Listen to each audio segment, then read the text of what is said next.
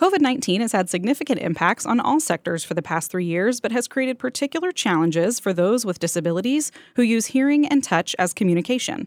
So, how do the critical institutions in our community and state prepare to better support those with disabilities, both in today's COVID 19 affected world and in the event of future pandemics? With involvement in awareness campaigns, community outreach, and a dedication to helping everyone feel seen, heard, and supported. I'm Rachel Lott. And I'm JJ Hodshire. And this is Rural Health Rising.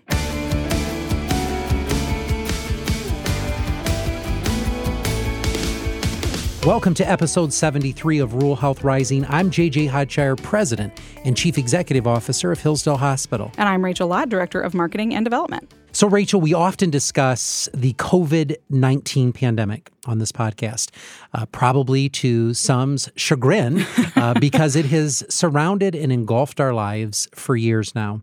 Uh, but today we're looking at it from a much different perspective.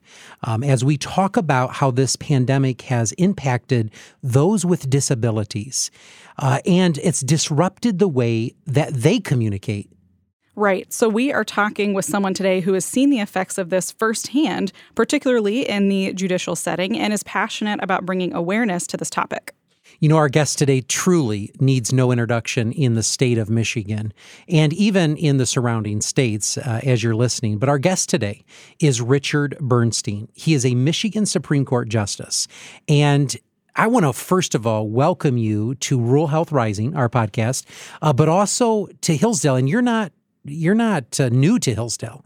Um, I think you like Hillsdale, but I welcome. love Hillsdale. I want to tell you, I love Hillsdale. I want to tell you something.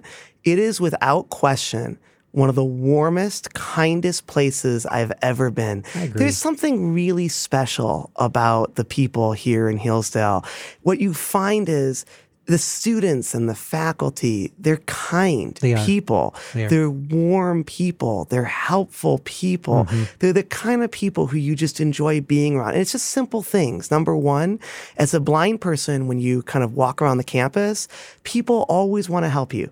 They always ask if there anything I can do. What assistance do you need? Yeah. It's amazing. Like you'll never come to a door that someone doesn't open for you. Right. And I just have to say that I think that this place really brings out the best in people because I really feel that it just emanates that sense of warmth, that sense of kindness, that sense of community. This is a very special place with incredibly special people. I mean, mm-hmm. people need to come and visit mm-hmm. just to see how good people are, how yeah. kind people are, how warm people are.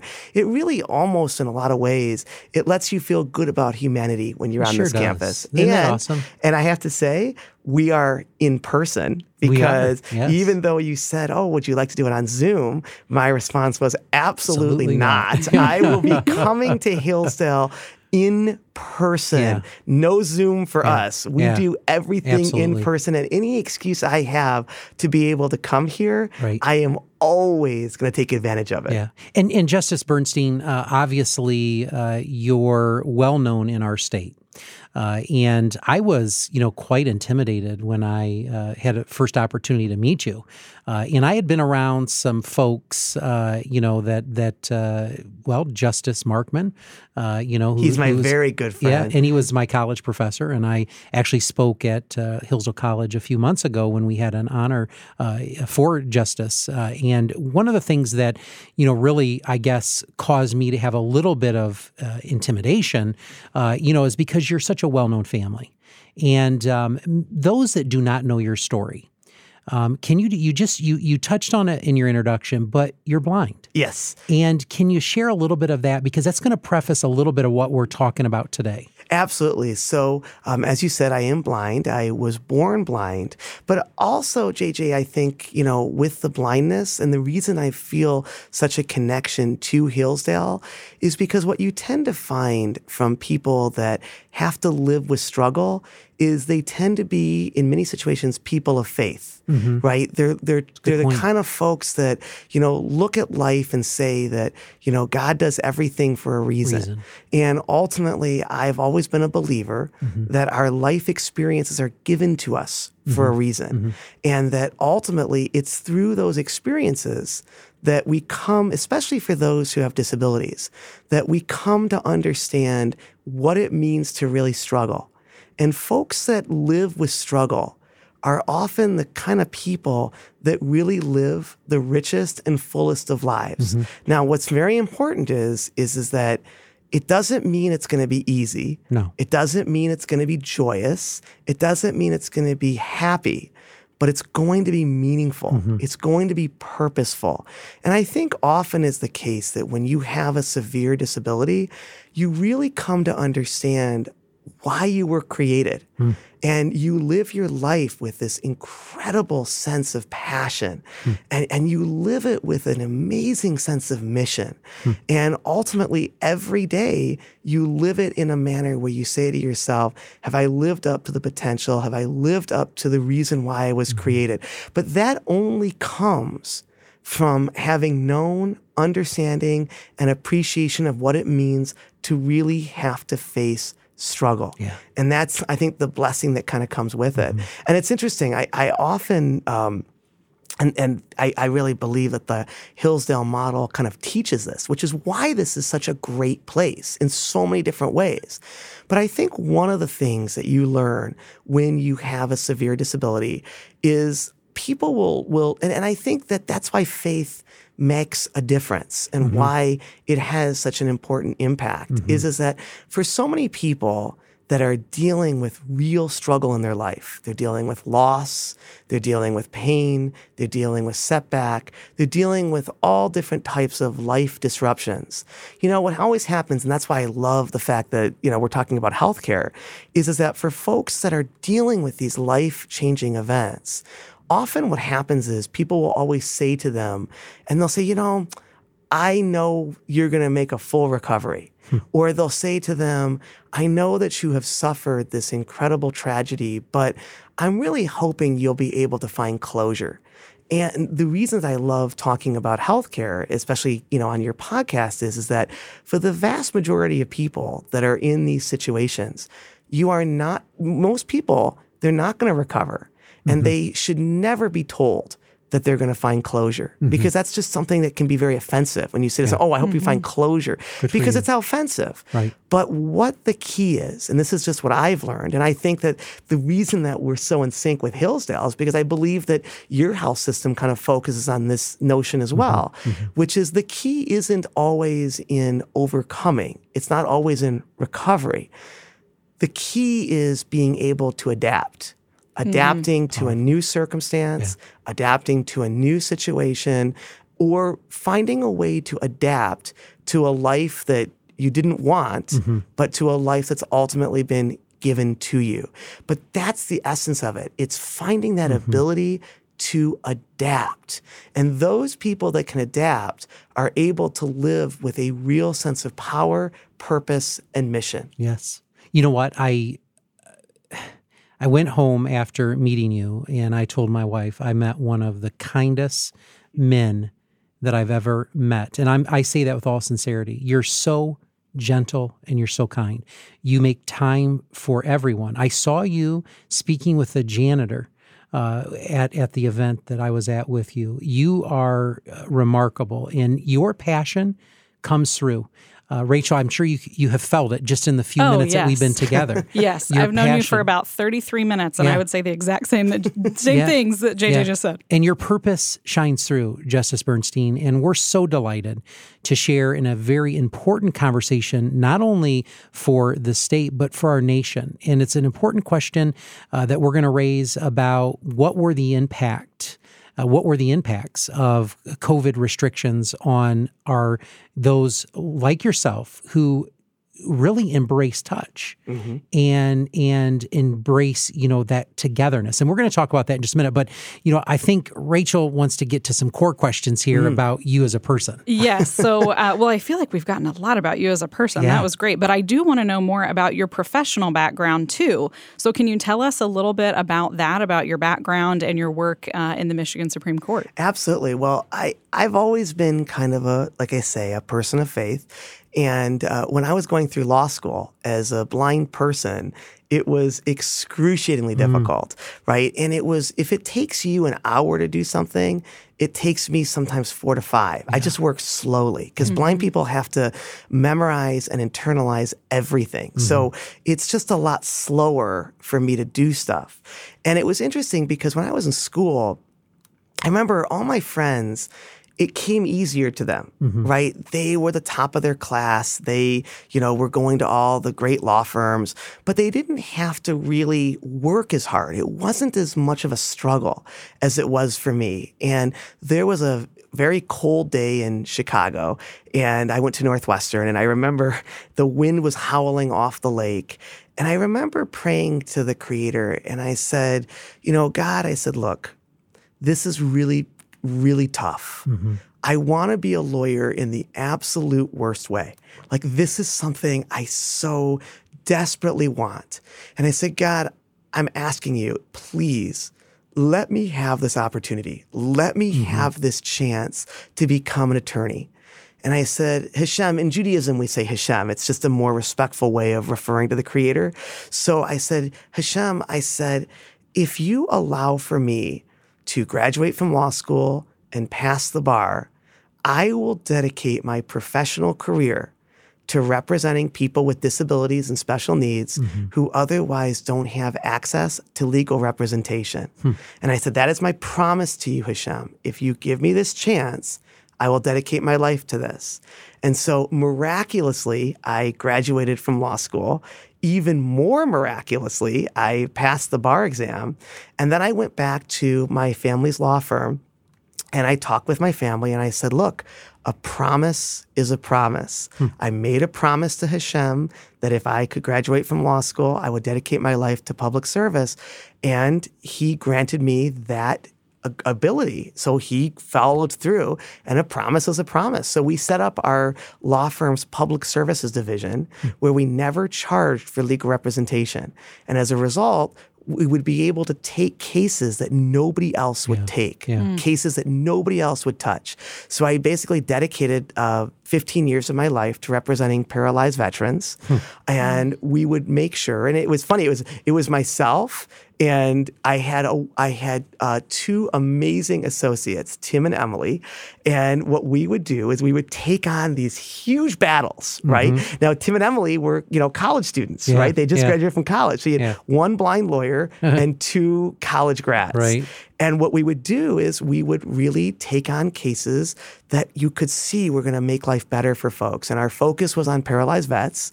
Hmm. And I remember our first case was we fought with the Detroit Department of Transportation so that paralyzed veterans could have access to public transit, right? Hmm. Because they were operating 60% of the buses without working wheelchair lifts. Oh, so we fought, and that case basically set all of the standards for what you see nationally in how public service or how public transportation providers operate. So the Detroit bus case set all the standards Yeah.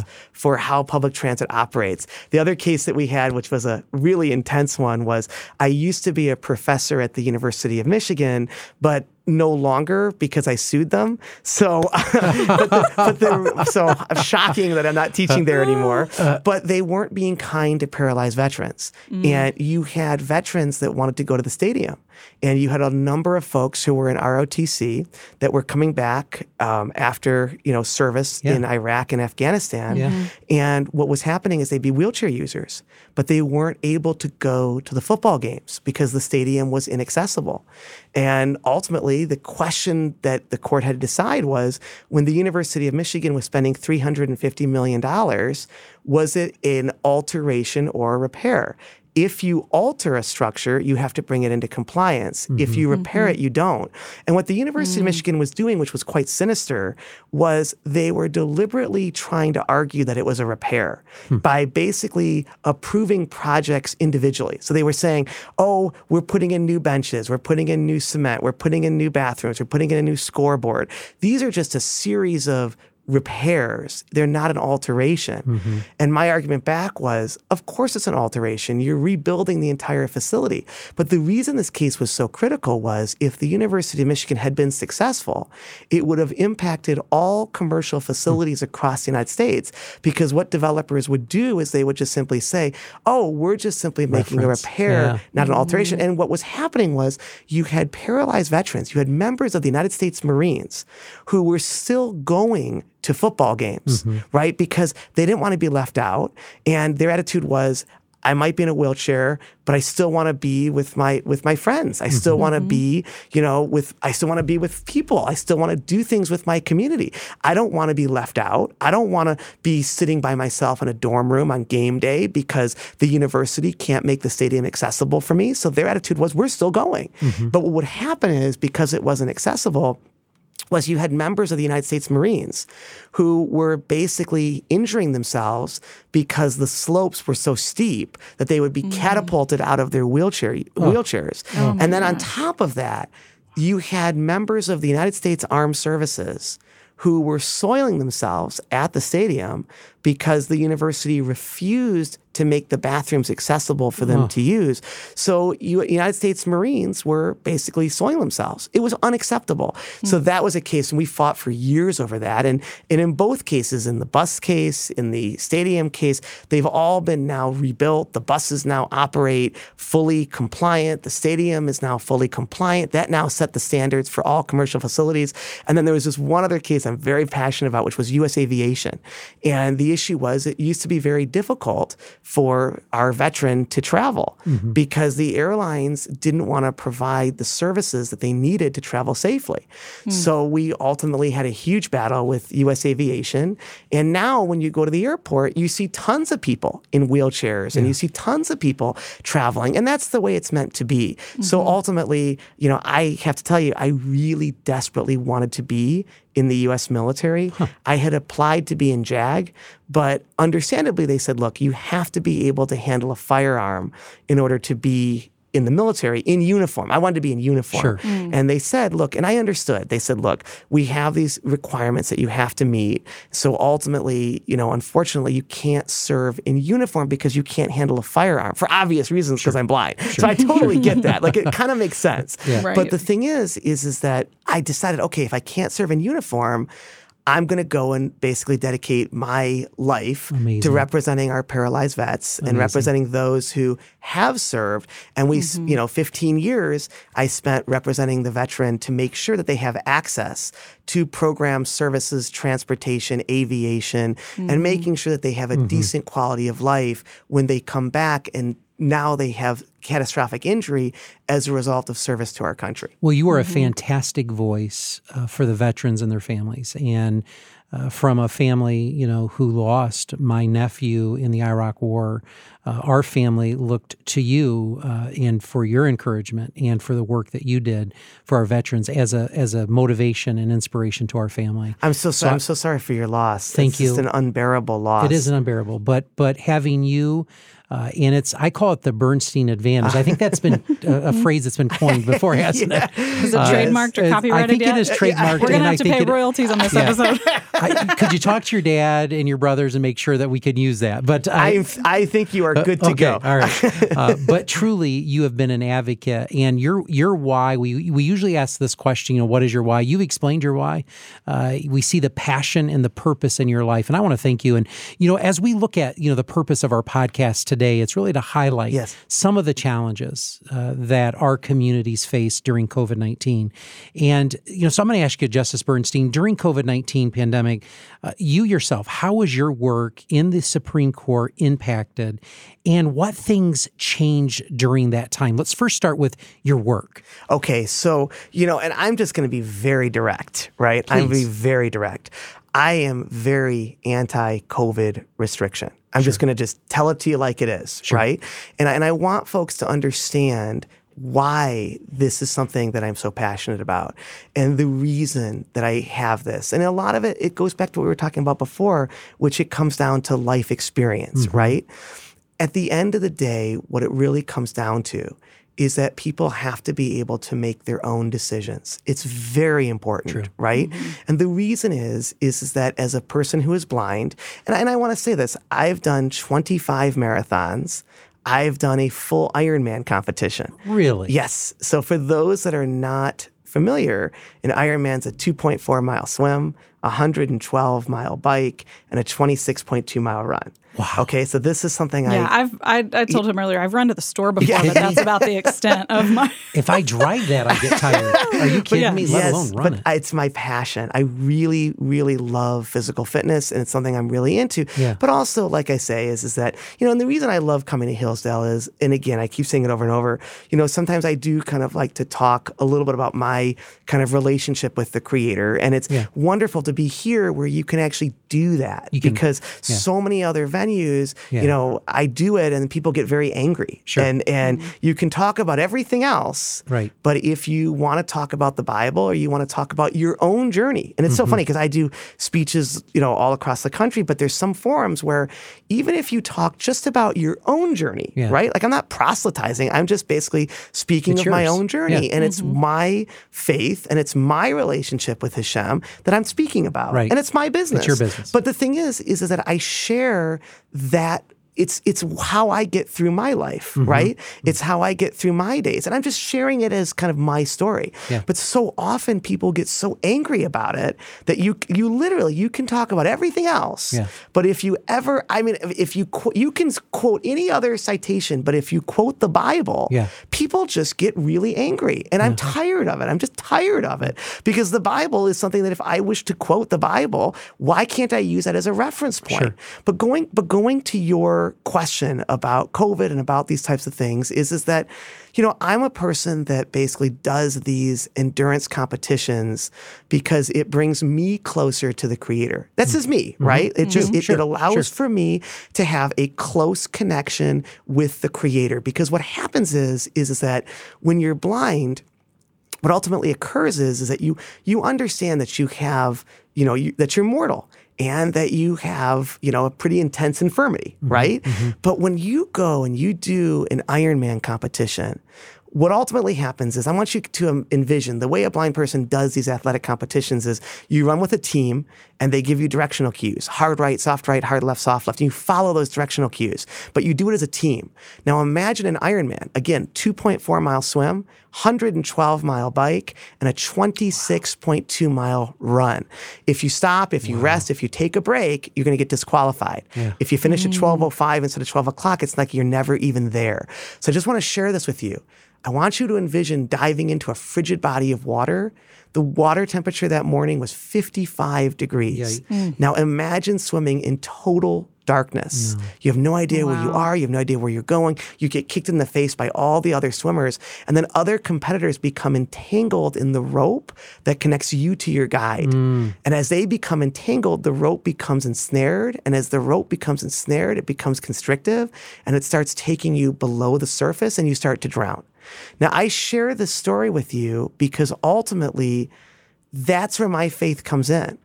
Because when you're in pain, when the outcome is uncertain, you come to find something very important. You come to find that even though you have a disability and even though you're created with, you know, infirmities, if given the chance, the spirit and the soul can disconnect, can transcend, mm-hmm. and literally allow for you to pierce the heavens hmm. and touch the face of God. How is that relevant to the question that you just asked? Mm-hmm. It's relevant in this way. In order for someone like me to live, it requires people. It requires community. Yeah. It requires being together. A blind person like myself really can't live without social interaction. We mm-hmm. really can't mm-hmm. because my entire life is energy. I hmm. need to be with people. I need to be around people. I mm-hmm. need to be connected with people. So many people with disabilities, that's kind of how they experience life. And I'm just going to tell you like the reason why I care so deeply about this. And this is something that that that we that that I really we all have to fight for. People have to be in person. Period. End of story. Mm-hmm. That's we have to be in person. Now, this is the way going to a disability, how how we need to look at this and how we need to approach it, right? Mm-hmm. As you've heard, my entire life's work has been dedicated to representing our paralyzed veteran, meaning my life's work is really dedicated to fighting for people with disabilities. Why do I fight so hard against COVID restrictions? It is for this reason. The entire basis of the Americans with Disabilities Act is that you go to the individual. You go to the mm. person. Mm-hmm. You accommodate the person. You accommodate the individual. Right, not Right. the condition or the but but the but disability. the exactly. But the way that the way I want to emphasize it, right, mm-hmm. is is that w- the question that we are grappling with, and why I am so grateful to be on this podcast, because honestly, I can go on for hours about this, and mm-hmm. thank God for Hillsdale. And I'm going to be honest with you, thank God that there's a place like Hillsdale who is stepping up and mm-hmm. saying that people matter and saying that people should be together and saying that community is important. I mean, mm-hmm. thank God that you guys are taking this position and that you're taking on this fight. Because here's what it really comes down to the question that we have to grapple with is what is going to be the default position, right? What is going to be the hmm. overall default position? And, and where we are right now is, is that my position is quite clear. Default should always be in person. Yeah. Right? That's how we're, mm-hmm. that is the way that we are created. That is how we are built. Mm-hmm. We are meant to be in person. So the, the answer to the question of how do we move forward is everything should be in person, period, at all times, mm-hmm. right? Mm-hmm. So the, the real issue is how do you approach the default? The default is in person, right? I don't think I could be more passionate about it. Yeah. Default in person. Yeah. The accommodation for somebody that has an immune deficiency or someone that has concern about being in person is you accommodate that individual and you say, okay, if you can't be in person, we'll accommodate you by allowing for you to be on Zoom.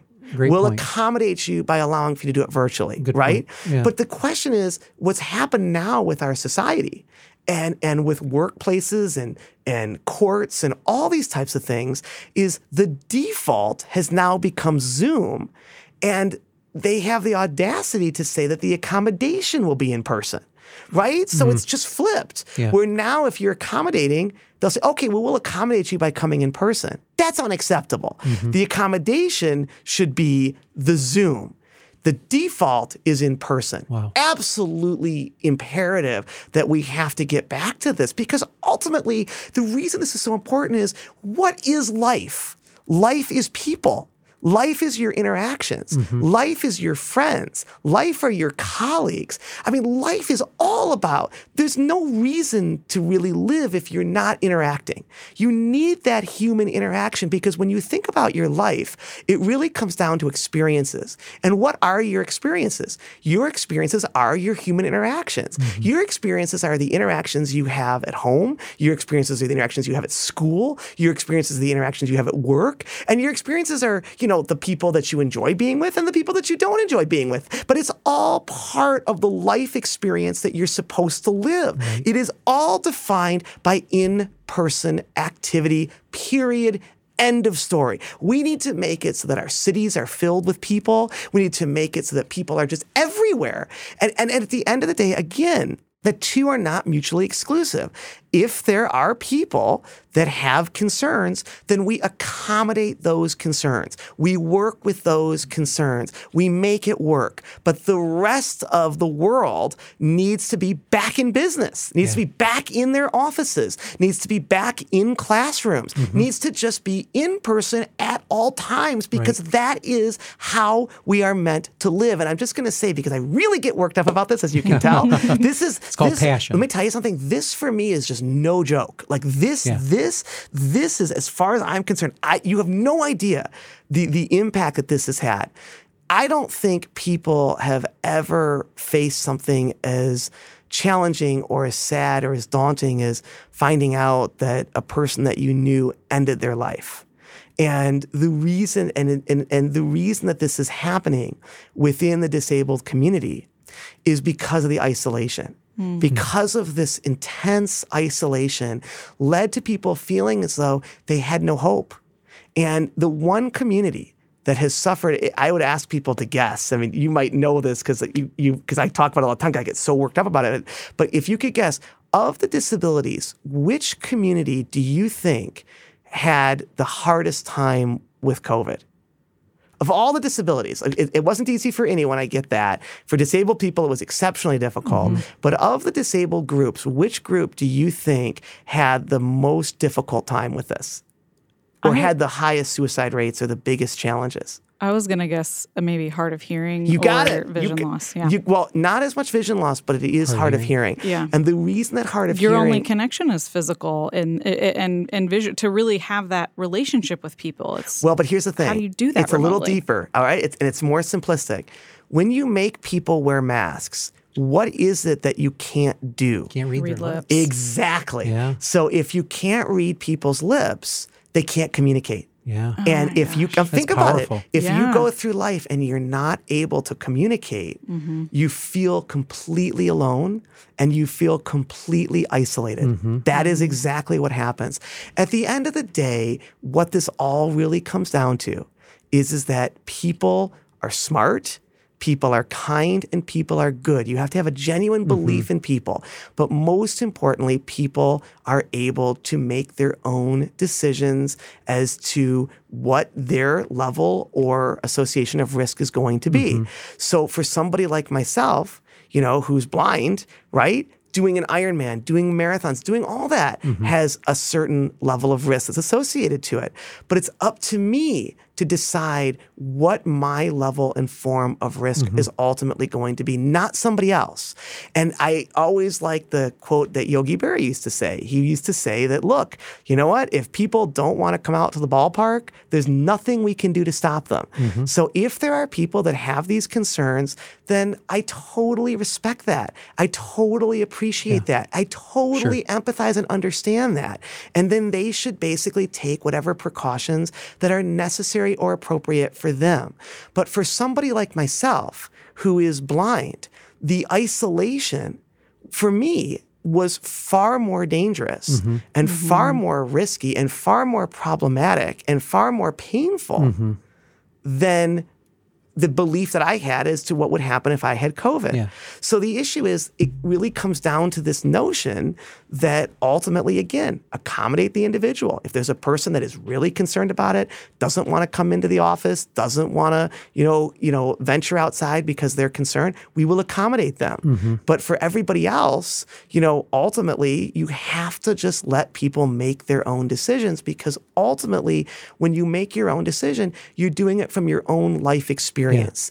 And when you allow people to use their life experiences, they will make the appropriate decision. Mm-hmm. And that is, in my situation, it should never have been that I was told I couldn't go out. It should never have been that I was told that I can't associate with other people. It should, I mean, we have to think about how restrictive this actually got, right? Because mm-hmm. now we're kind of past it. But these things should never have happened. You mm-hmm. shouldn't be telling, you know, th- this notion that, like, you know, and, and I, and I want to emphasize one other thing, right? Blind people can't use Zoom.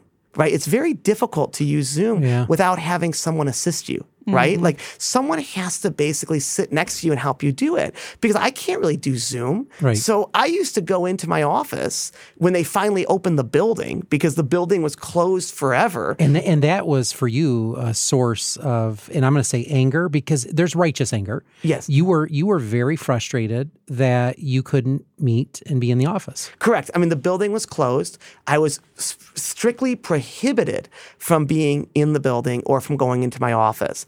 Once they opened the building, I would go into my office and I would just sit by my it was really kind of pathetic. I would go mm-hmm. into the office and sit by myself at my desk and mm-hmm. then take out my phone and call my clerks and work by phone. Yeah. Once the mm-hmm. building was finally open and I was able to do that, that's how I would actually kind of work. I would go into the building and I would work by my phone and sitting at my desk. And and it just it just it, you'd sit by yourself in this building. And it was just really it just got to a point where it was just kind of unbearable. Just Right. absolutely Right. unbearable. Right. And I think that that that ultimately again is is that you know, you, you just, we need to, where we are now is it's a real fight and we have got to get people back in person. It's just really Mm-hmm. critical.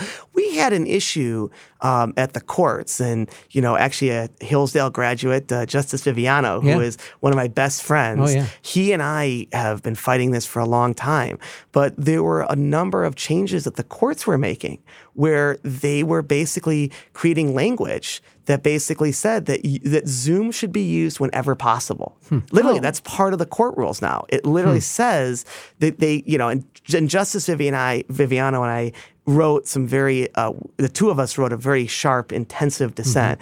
Actually, Justice Viviano and I also wrote a whole op ed piece for the Detroit News. I mean, this is how mm-hmm. strongly we feel about this. But ultimately, you know, what was happening was is that the courts were basically adopting this position that Zoom should be used whenever possible. Mm-hmm. I just think that's horrible. This notion that Zoom should be used whenever possible. How about the courthouses should be used whenever possible? How about the buildings should be used whenever possible? How about people need to be together? How about court is a solemn activity that needs hmm. to be in person? And the most important reason why it needs to be in person is, is because if you're doing this because you like the way that Justice Viviano, Viviano and I believe is we believe that we have a solemn oath to the citizenry and to those that we serve. Sure. As judges, we're public servants and we are there to serve people. That's the whole reason that we're there. And I always ask people, you've waited for two years to have your day in court.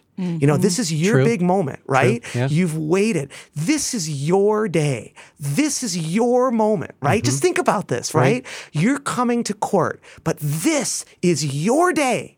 This is your moment. Yeah. Do you want to have your day be on Zoom? Right. Right? Mm-hmm. You've you have been praying for this. You have been waiting for Yeah. this. This is your day, right? You get you've waited forever for this. Yeah. And how do you feel when you come into court and you're told, oh, you can't come into court? We're going to hear your argument on Zoom. How many people go to law school because they want to make a closing argument on Zoom? Right. Like, who does that? Right. This is something that we really have got. I mean, literally, this is an issue that needs to be fought for. That basically companies, schools, Mm-hmm. universities, everybody needs to ro- refocus on being in, person. I'm going to tell you why. I'm really worked up, as you Yeah. can tell. I'm going to tell you why. This Zoom, this Zoom thing, where people are, you know, basically doing everything by Zoom. This is short term. It's not if you're a company, if you're a university. I don't care who you are. Mm-hmm. If you keep going down this road where you isolate people and you do everything by Zoom, this is short-sighted because what happens is is is that the workplace is falling apart. It's deeper than that. We can sit here and make an economic argument. We can do all of that.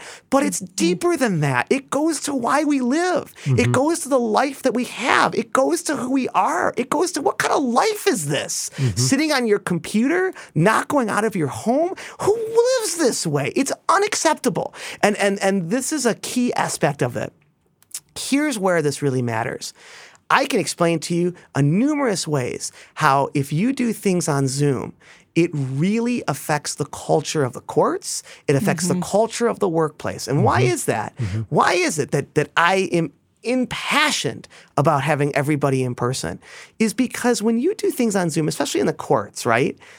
You're missing a key component of the workplace. And in the courts, it's critical because people need to know each other. They have to like each other. Sure. They have to respect each other. And the only way that happens is when you basically have these types of conversations. Hey, how are you doing? I heard that uh, your kid had a great game yesterday. yeah. Or I'm so sorry. I heard that, you know, that that like your parent is sick or I heard they're struggling. Those types of interactions are critical because it's why you like people. If you just do everything on Zoom, what ultimately happens is you only go to the issue at hand right? So if I come on Zoom, point. That's a great point. Right? It's I'm not business, gonna- business only. right, I'm not going to ask you how your kids are. Well, I'm not not in going front to of 20 other people. no, or, we're going to talk Sure. strictly business. We're not going to get into anything Yep. about how And you you're lose doing. the human connection. Exactly. And then what happens is people get angry very quickly. Sure. Because you forget that you like people. You forget that you care about people. You forget that these people are important to you and that you're important to them. You forget those things. And so ultimately, I'm going to tell you something. If we don't get on this and get people back in businesses Mm-hmm. and back in their offices and really focus on this, it's going to be deeper than just unused real estate. What you're going to have is no loyalty. Because ultimately, if I'm working in a law firm, I'm working in a company, I'm working at a court, what do I care? I don't know you. You don't know me. Right. Why am I going to stick around? It's just mechanical. It's just all mechanical. And ultimately, that is not the way that we are created, No. and it's not how we're supposed to live. So we need to make this a huge emphasis. If people that are listening out there, you know, it's enough is enough is enough, Mm-hmm. right? It is time for everything to be in person. Yeah. It is time for us to go back to living the lives that give us joy, Mm-hmm. that give us hope, that give us optimism. It's time for us to be together because community is life and life is the community. Next time on Rural Health Rising, we continue the conversation with Justice Bernstein, so be sure to tune in. And with that, don't forget to subscribe wherever you get your podcasts. And if you like what you hear, leave us a five star review on Apple Podcasts and tell others why they should listen too. Your feedback helps more listeners find Rural Health Rising. And you can now find us on Twitter. I'm at Hillsdale CEO JJ. Rachel is at Rural Health Rach. And you can also follow the podcast at Rural Health Pod. Until next time, stay safe, stay healthy, and stay strong. Rural Health Rising is a production of Hillsdale Hospital in Hillsdale, Michigan, and a proud member of the Health Podcast Network. Hosted by JJ Hodshire and Rachel Lott. Audio engineering and original music by Kenji Ulmer. Special thanks to today's guest, Justice Richard Bernstein of the Michigan Supreme Court. For more episodes, interviews, and more information, visit ruralhealthrising.com. Be sure to tune in next week for part two of our conversation with Justice Bernstein.